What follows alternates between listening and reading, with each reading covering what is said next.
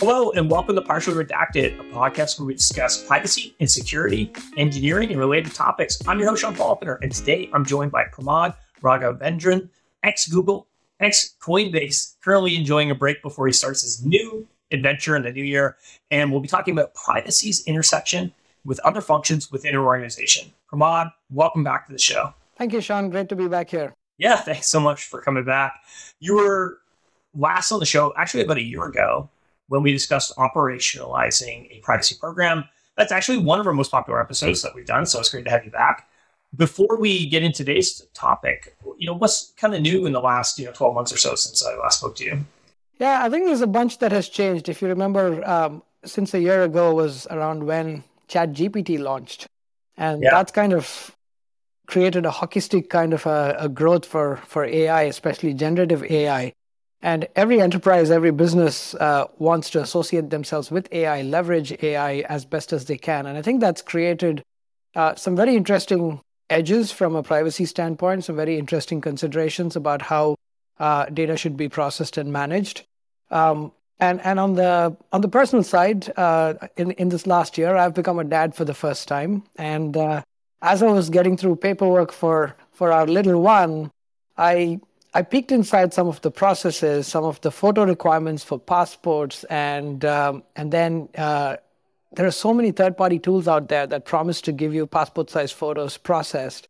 And just looking at privacy notices about what they do with the pictures, there's a lot of scary stuff out there. So it was just exposed me to a new edge of of, of privacy there. And then every little thing that I bought for the nursery uh, comes with this card, which has kind of your registration details and then has an open form where you can put in your name, address, phone number, and send it back by post for warranty and that sort of stuff. And that, that stuff is open. It, anybody can read it along the supply chain of your letter, making it from your home to the actual vendor.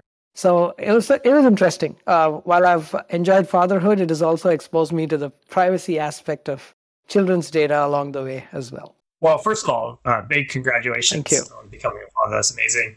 And then, do you think, as a privacy professional, you know, spending your career in privacy, maybe you know too much? It's just like, you know, there's a little bit of like ignorance is bliss when it comes to some of this stuff. Because it is really scary as you start to know more and more. You really start to kind of like notice these little things. Well, maybe they're not even little things, but, you know, where everybody's kind of asking you for information. And you start to question, like, you know, why do they really need that information? And how are they storing this thing? Yeah, absolutely. I think, uh, knowing the behind the scenes of how data is processed and how data is used makes it really hard to consume services. I always second guess myself. I'm always worried about what's happening.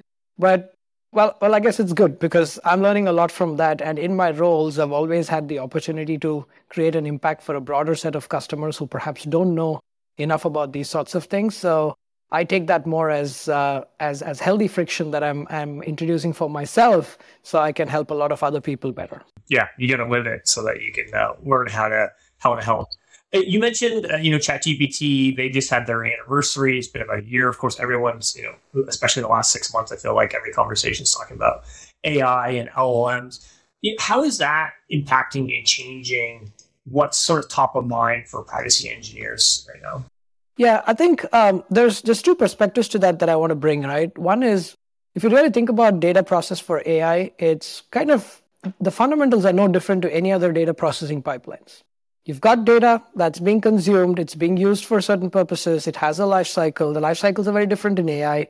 Uh, but then ultimately, some of those primitives are, are the same in the sense are you using personal data? Are you not using personal data? If you're using personal data, what are you using it for?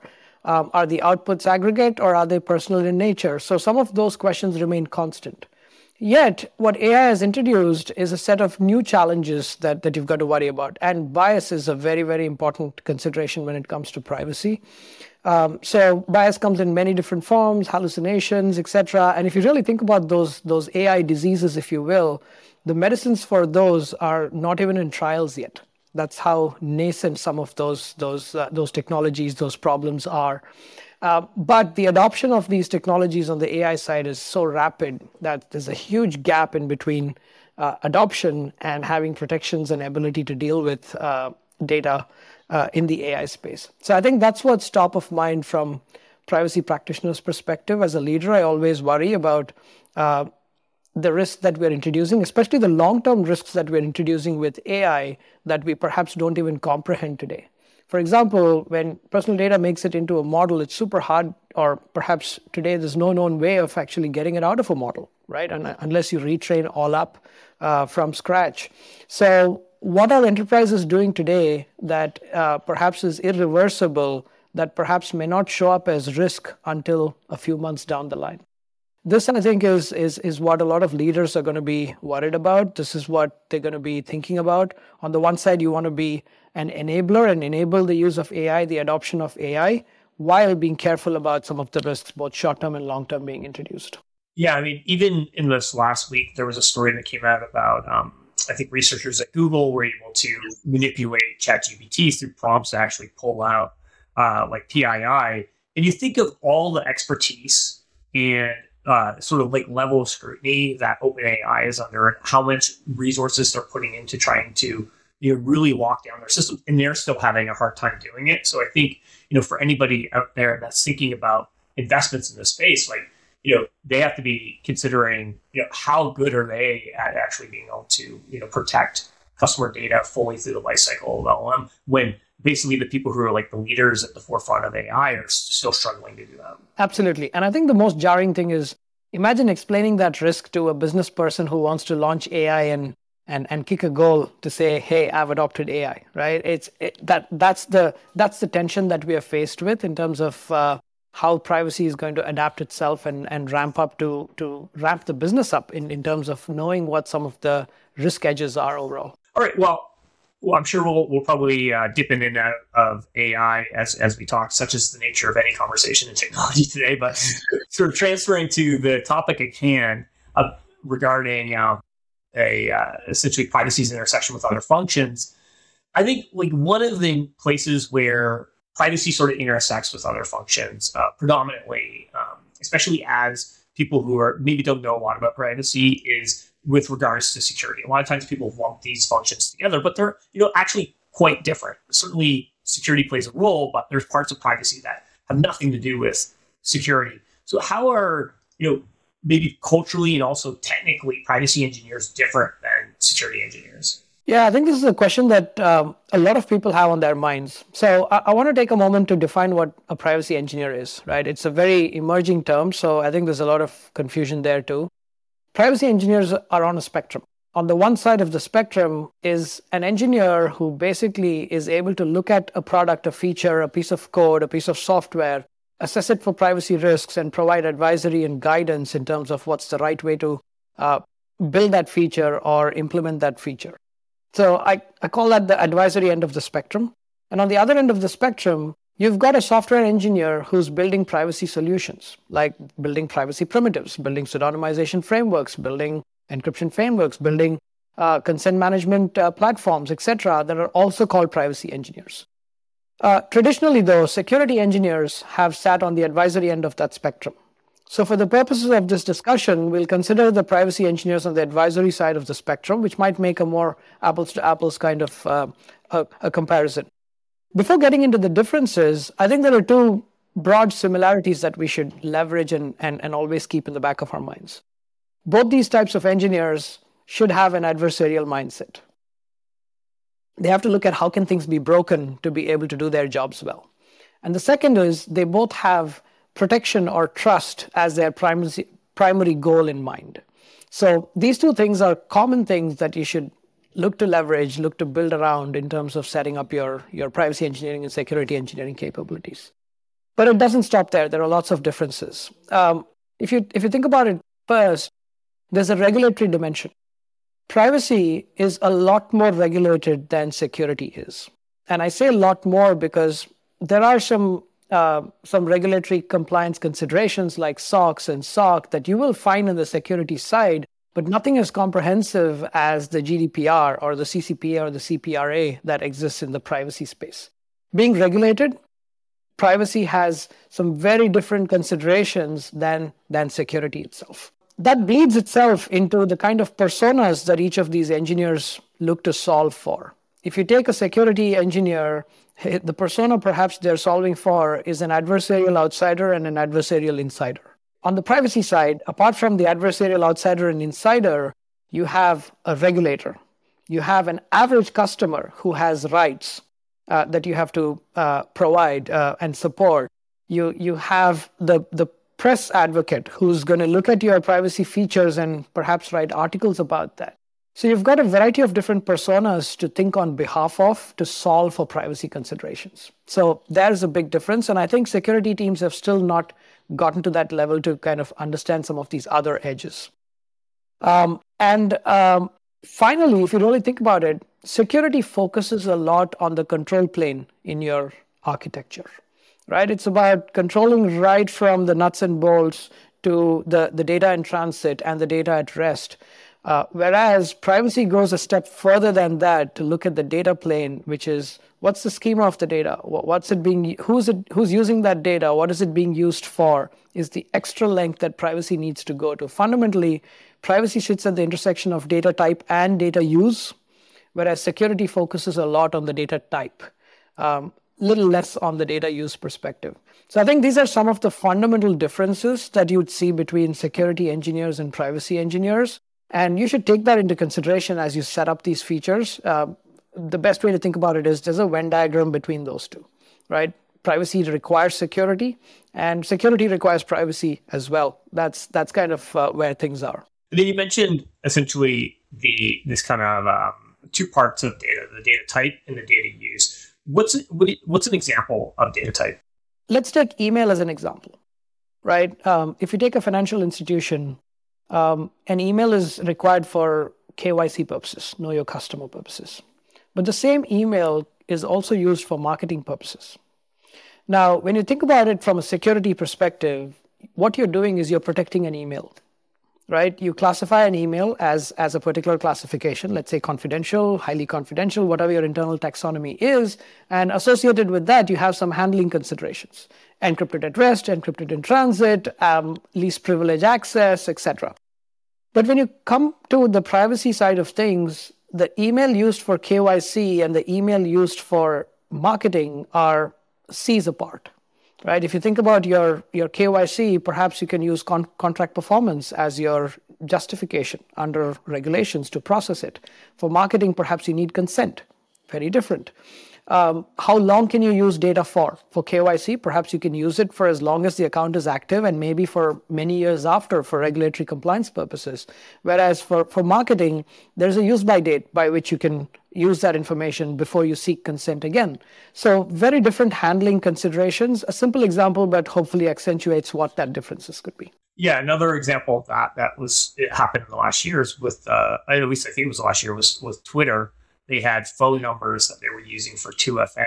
And then they started actually marketing to them as well, which was fine from a security perspective, but is not fine from a privacy perspective. Same idea that you're talking about with the email there. And you know, and I think that's one of the challenges that companies have is sometimes, you know, understanding what was the original um, uh, sort of I don't know rules of engagement with the collection of that information, right? If you're just a marketing person and you see like, hey, we have all these phone numbers we're not using, and, and you might not, you know, think like, oh, I, I, need to figure out what was the consent involved or what was the sort of rules of engagement or the promise that we gave our customer when we collected that phone number. What was the original use for?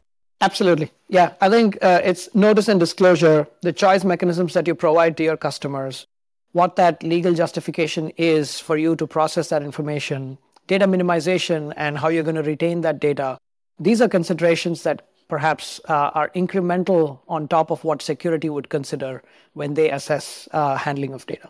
So, how do these organizations, privacy and security, and maybe privacy with other functions, how do they typically work together and collaborate?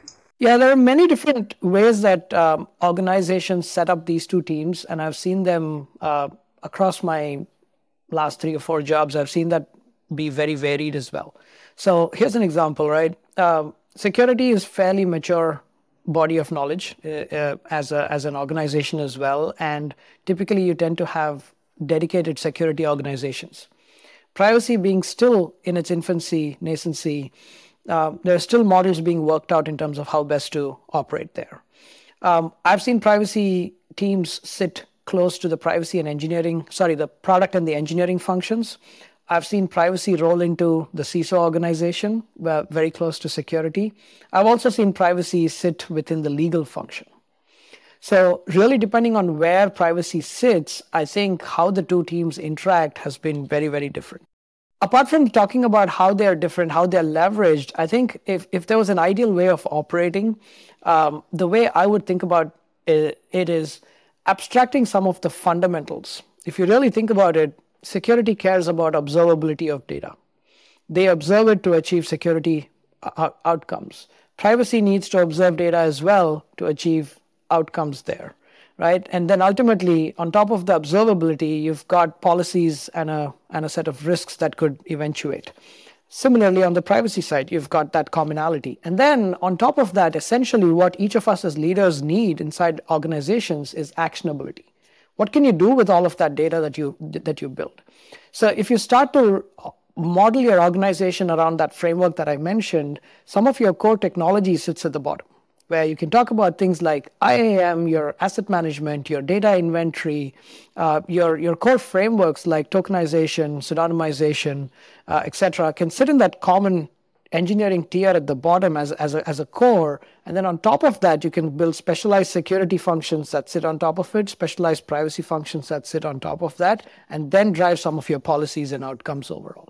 That's, that's ideally how I would set up uh, engagements uh, if, if I had the opportunity to start Clean Slate. And in terms of where privacy sits, like what the reporting structure is, that does that also determine you know where it fits in that spectrum that you're talking about? Like if it's in the legal department, is that perhaps going to are you going to be focused probably more on the advisory role versus if it's in product and engineering? They're probably, I would assume, leaning into more of the engineering aspect of privacy. Yeah, absolutely. I think I think that's true. Um, but having said that, uh, I've seen privacy teams sit inside legal. I'm seeing less and less of that uh, happen these days. I think there's a recognition that privacy needs to be closer to product and engineering, uh, and and that's where a lot of uh, organizations are putting their privacy teams. There are some organizations that continue to keep that within within the security organization. There are pros and cons to both of those, and I think both of them are models that that evolve and work out. And then, how does the privacy organization and perhaps you know in collaboration with the security team or, or maybe with product and engineering actually ensure the protection of sensitive data and information and that they are you know following essentially the um, whatever the regulations are for the type of information that they're collecting. Yeah i think um, i think the, the important thing is to look at risk dimensions that each of the teams own right? The, the security teams and the, the the privacy teams. If you look at the security teams dlp is a huge consideration data loss prevention, both internally and externally. You, the, some of the primitives used to, to protect against that is classification of data and then uh, managing access controls. Privacy leverages that as well. In terms of access controls, we need to know uh, who has access to data and what are they using it for. So there's a fundamental there. Um, so I think it's it's coming up with common roadmaps to see how tools can be leveraged uniformly across the board while addressing each of the risk surfaces.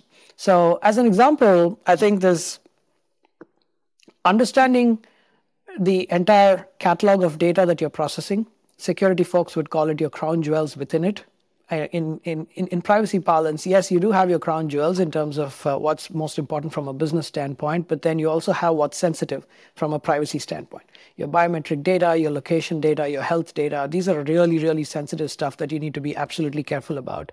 So, uh, understanding where your data is, understanding uh, how that data is uh, being processed, by whom, and, and, and where it's flowing is going to be super important. So, those are some of the common problems that you would look to solve for, that observability tier that I just talked about.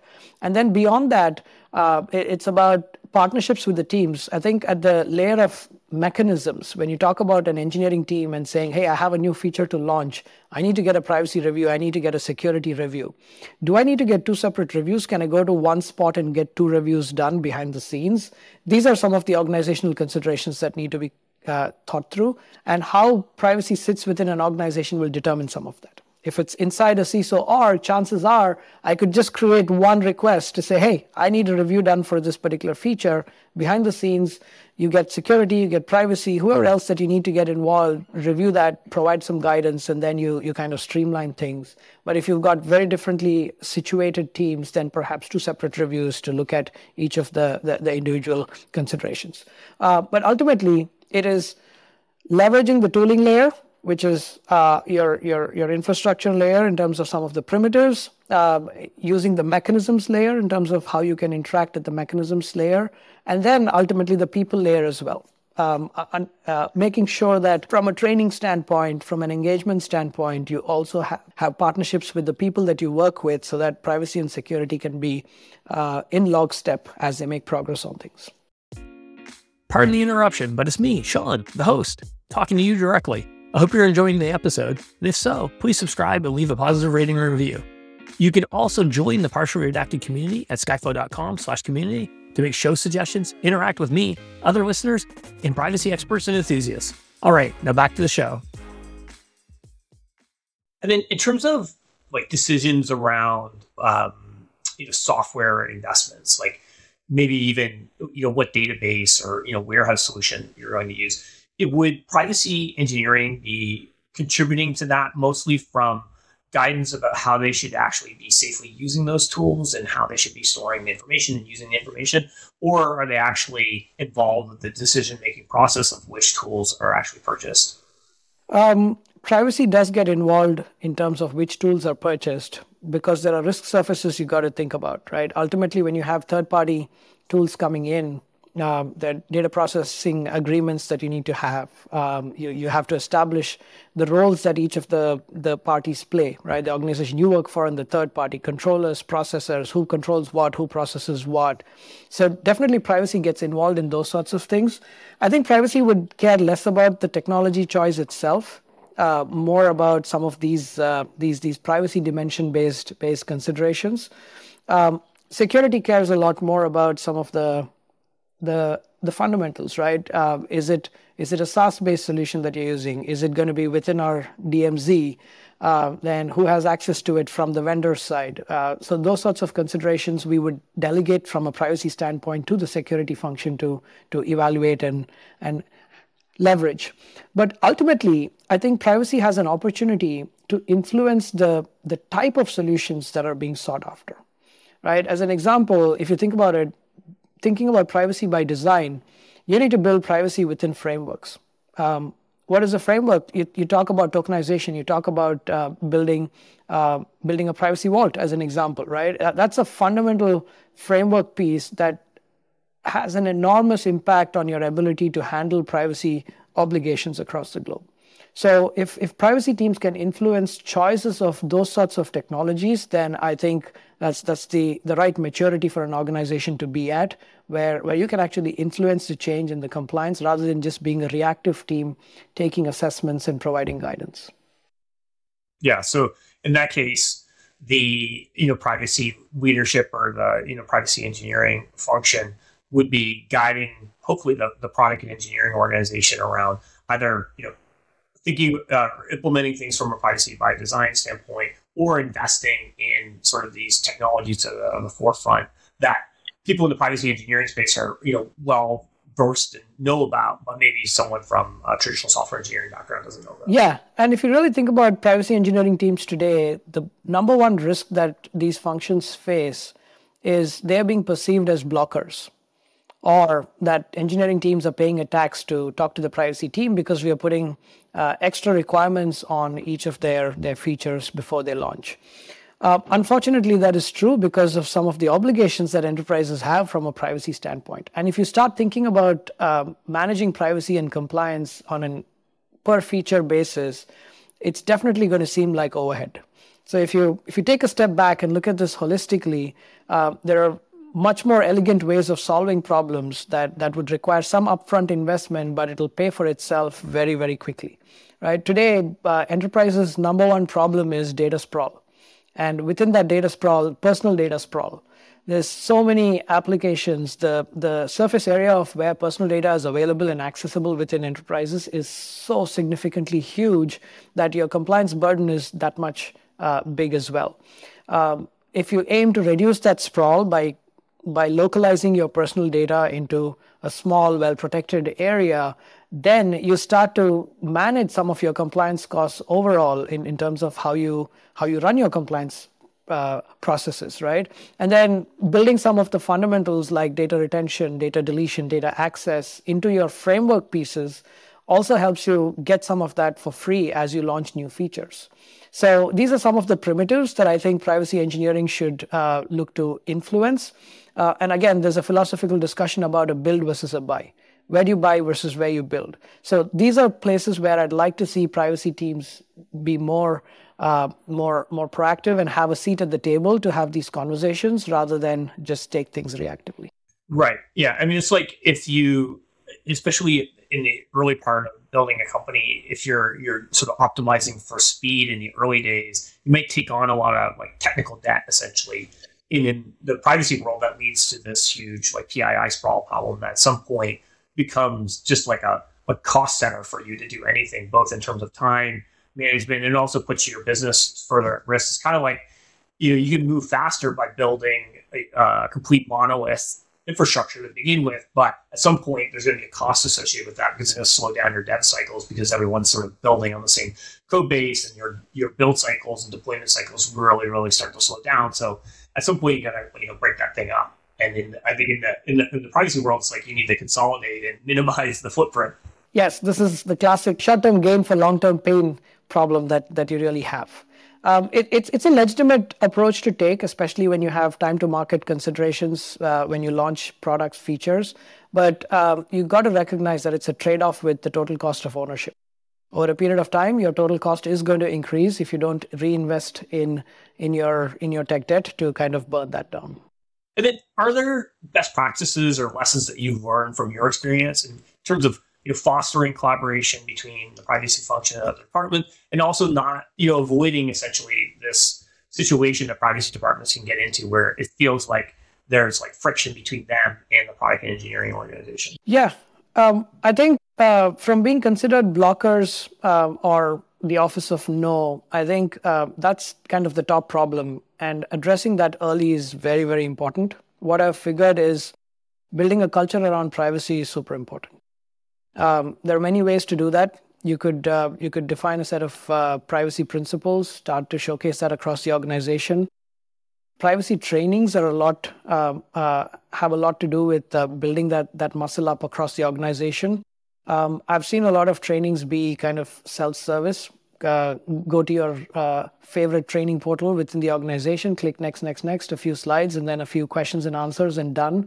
But that's less effective than actually having face to face getting cohorts of people into a room and having a very engaging and interactive learning session about privacy i've seen has worked wonders in terms of not only educating people about privacy but but also uh, making sure that they can start taking ownership for privacy privacy is not owned by the team that sits in the corner uh, it's owned by everybody in the organization uh, and i think building that muscle is super important to make sure that the office of no or the blocker team perspective is, is actually gone. The, the second, I think, is um, getting people to shift left. Typically, as uh, organizations that are not as mature from a privacy standpoint start to operate a, privacy function, things are, are, absolutely to the right. Before I launch something, I'm going to reach out to a privacy lawyer and the new privacy team and say, hey, can I launch this? And at that time you're basically left with zero options right you say yes launch everything's good or yes launch you've got these risks that you have to remediate later ultimately those are kind of the first uh, options that you have but shifting left from there and coming uh, into the earlier uh, stages of the conversation. In fact, right at the early stage of inception of an idea is where I'd want to take privacy teams, right? Once you start doing that, I think it becomes a lot easier for privacy teams to engage with the other teams. And it's not just product and engineering teams. If you think about uh, privacy itself, your HR teams, they use a lot of vendor products. They deal with a lot of employee data.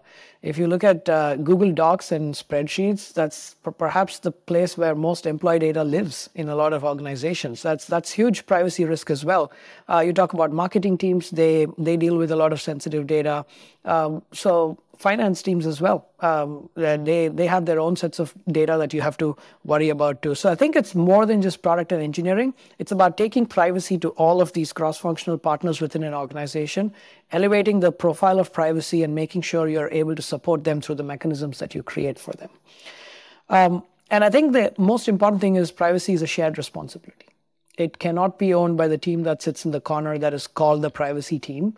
So anything that you can do to make sure everybody in the organization starts to take a little bit of ownership, um, while the specialist privacy team is there to assist them and help them, um, that's the ideal state to kind of uh, work your way towards.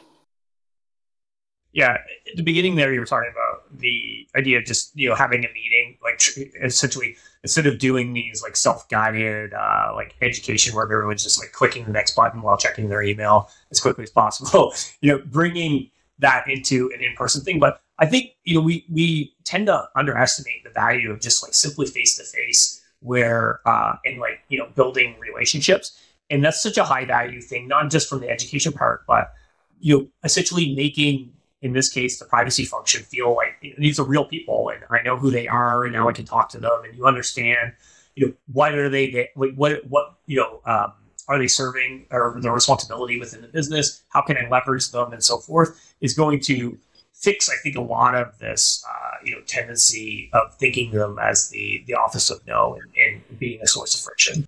Yep. So we talked a little bit at the beginning um, about AI and how essentially every company right now is becoming an AI company. And there's a lot of you know challenges in the world of AI, even though we're all excited about it in terms of security, privacy, compliance, governance. So, are you seeing you know privacy teams jump in and, and take an active role in the AI and what happened, what's happening in terms of AI innovation right now? Yeah, I had my team jump on it straight away. Uh, I think a lot of other teams are as well because uh, uh, thanks to a lot of the activity around the privacy uh, fraternity as well, right? If you think about it, IAPP has done a, good job of coming up with an AI governance framework. There's a lot of training material out there for AI governance that has started to, to, to come up as well. There's lots of podcasts, webinars, etc., happening about this that kind of is highlighting that this is an important aspect. So I think all of that is good.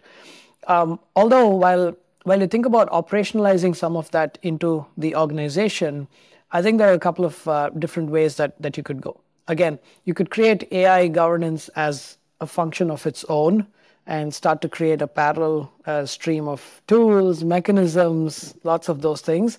Or you can take AI for all of its commonalities and start to integrate AI governance into your security governance, into your existing privacy governance, into your compliance functions, where they're already existing, but you get guidance on AI as well. My preference is for that latter approach.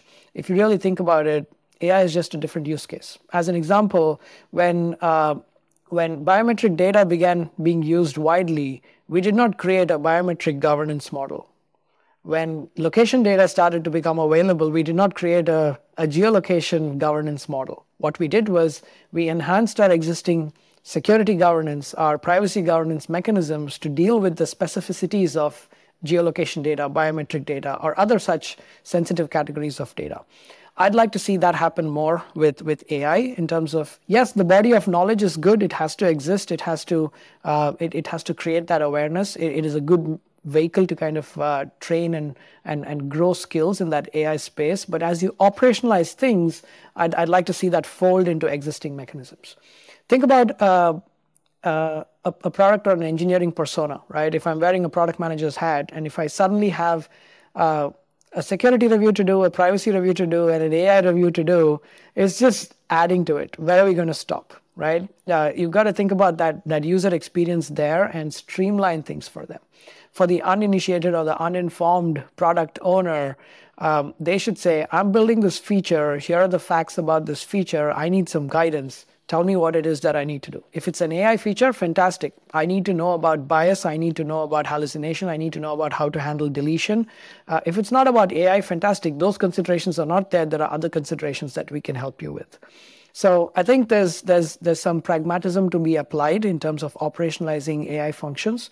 Um, the good thing though is I am seeing a lot of traction in that organizations are looking at AI from a privacy standpoint. Just the how is something that's going to evolve over a period of time.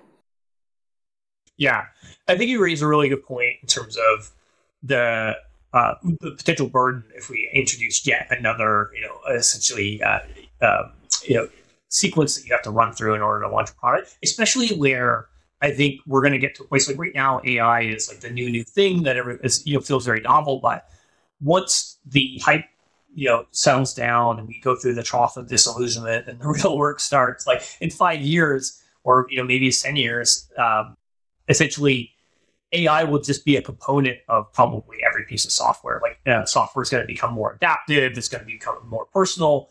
So you're not going to be thinking about it as AI as a feature. It's just essentially the way things get built.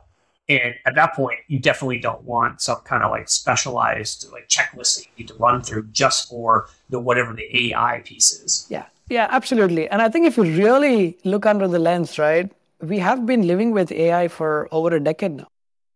Uh, AI has been part of our our, our lives already. Uh, enterprises have already been uh, processing data through machine learning, uh, through uh, other AI techniques. It's only generative AI that perhaps has uh, come up in the last 12 months that, that introduces some, some interesting problems, but, but the proof is in that pudding. We've done AI for 10 years. We've, we've not had to have a dedicated AI governance program. What is it that, that we have now that, that, that requires it, right? So I think that's, that's some, some thinking to be had there. Um, and, and perhaps organizations will evolve over a period of time. I think it's still that that that approach you mentioned earlier. Uh, early on in the company, you, you tend to get things done uh, as fast as you can, and then over a period of time, you pay off some of that debt. Uh, in this instance, it's the process debt that you're going to pay off over a period of time as you think about how you organize yourselves. Now, what are your thoughts on some of the like AI regulations that are starting to be developed? Or do you think that we need new types of regulations, though, given essentially the the I don't know the new frontier around generative AI? I think this is a very nascent topic. I think there's a lot more to be uh, had in terms of a debate there. Um, I think from a regulation standpoint, yes, there should be some regulation. Is my my view on it because ultimately, anywhere that that harm can be done, regulation has been the way we have solved for it you, you look at uh, you, you, look at the financial industry. Um, you've got heavily regulated uh, financial industries, at least in the U.S. Less so uh, externally. You look at crypto, uh, not largely regulated yet in the U.S., uh, but there's emerging uh, push towards regulation in that space. Again, it's because of the risks that uh, the technology brings. Similarly, with AI, there's a lot of good to gain from it, but there's a lot of bad that could happen as well. And I think ultimately, some sort of regulation uh, is, is going to be required. Where, where it gets tricky and complex is what is that regulation? Uh, who, who should be regulating and how, how, how should that regulation happen is where perhaps a lot of the debate uh, should be had uh, in the next few months yeah, still lots to figure out. Everything's moving quickly, so it's probably going to take a while before yeah. people fully understand, or maybe they'll never. But like you know, essentially, yeah, you know, any progress is progress. So. Yeah, I think we're also uh, going through another uh, kind of uh, an evolution where typically you tend to build rules, regulations, etc., based on a set of assumptions. In the AI space, you're seeing those assumptions being broken very, very rapidly.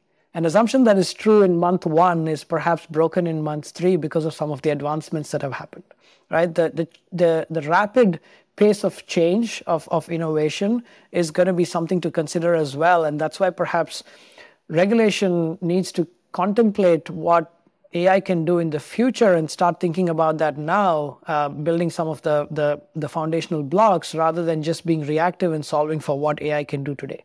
Because if we do that, it's going to be obsolete very, very quickly.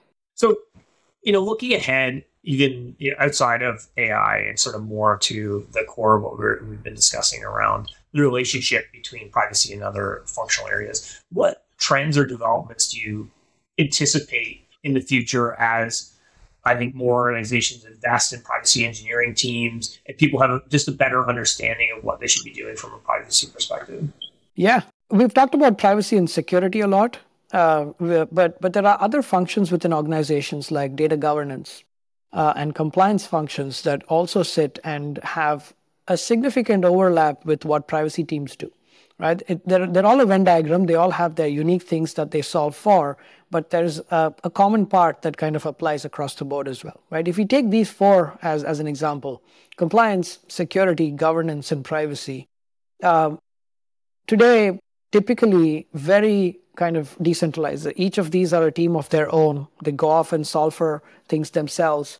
Um, I think where organizations will move towards uh, in the in the next uh, year or so is thinking about how to consolidate some of these uh, streams into a combination of a common area of centralization with a little bit of decentralization, right? And that that that mix and finding the right balance within your organization for how you can optimize how you uh, your investments in these areas is going to be uh, an important challenge that organizations have to solve in order to be able to scale their overall compliance, their overall customer trust uh, narratives. Um, the way to do that is through the lens of technology, in my mind, right? If you think about how you're going to achieve all of these outcomes security, privacy, compliance, governance, uh, trust, any of these, uh, these outcomes is through technology. And what lays in that technology layer is a lot of primitives that you can piece together to achieve outcomes. So, how can you abstract at that layer and say, let me build a, a common team that solves for data protection or customer protection or trust engineering, if you will, right? Call it trust engineering, build out all of your primitives there, and on top of that, have your decentralized privacy org that leverages your tools, your security org that leverages tools, your governance org, your compliance org leverages tools, stitches them together to start to provide outcomes that are specific to their uh, primary charters. So I think moving towards that paradigm is perhaps where uh, organizations will start to focus some some energy on. If they're not, they should, uh, because the number of such considerations that are starting starting to come in are just going to be rapidly growing. That if you don't streamline your investments, uh, the cost of managing your trust is going to rapidly increase. And then, as we start to wrap up, is there anything else you'd like to share? Anything that's uh, you know you wanted to touch on? Yeah, I think um, I'll, I'll, I'll leave with one passing thought. Right, ultimately, uh, even within an organization, there are internal customers that the privacy teams are servicing. These customers are from product, from engineering, from marketing, from HR, from payroll, from all of these teams that process personal data. As you think about uh, the the investments that you make, the technology that you buy uh, or build, uh, the, the tools that you build, the mechanisms that you set up, the guidance that you provide, always keep that customer at the back of their mind, right? Think about simplifying it from their perspective uh, without abstracting it so much that they do not have any ownership over privacy itself, right? Finding that balance where you, you streamline it, make things easy for them, while also making sure that the, your, your partner teams, your customers recognize the ownership they have on privacy overall is that Im- important balance to, to strike, especially as you work with your cross functional teams. Okay. I think it's a great place to leave it. Great advice. Thank you so much for coming back and you know have a great holiday and enjoy your your little break before your next adventure and oh, you know we'll have to do this again maybe before we will wait 12 months next time so. sounds good sounds good Absolutely. Uh, happy to be back and enjoyed this chat as well. Thanks, Sean. Thanks so much. Cheers.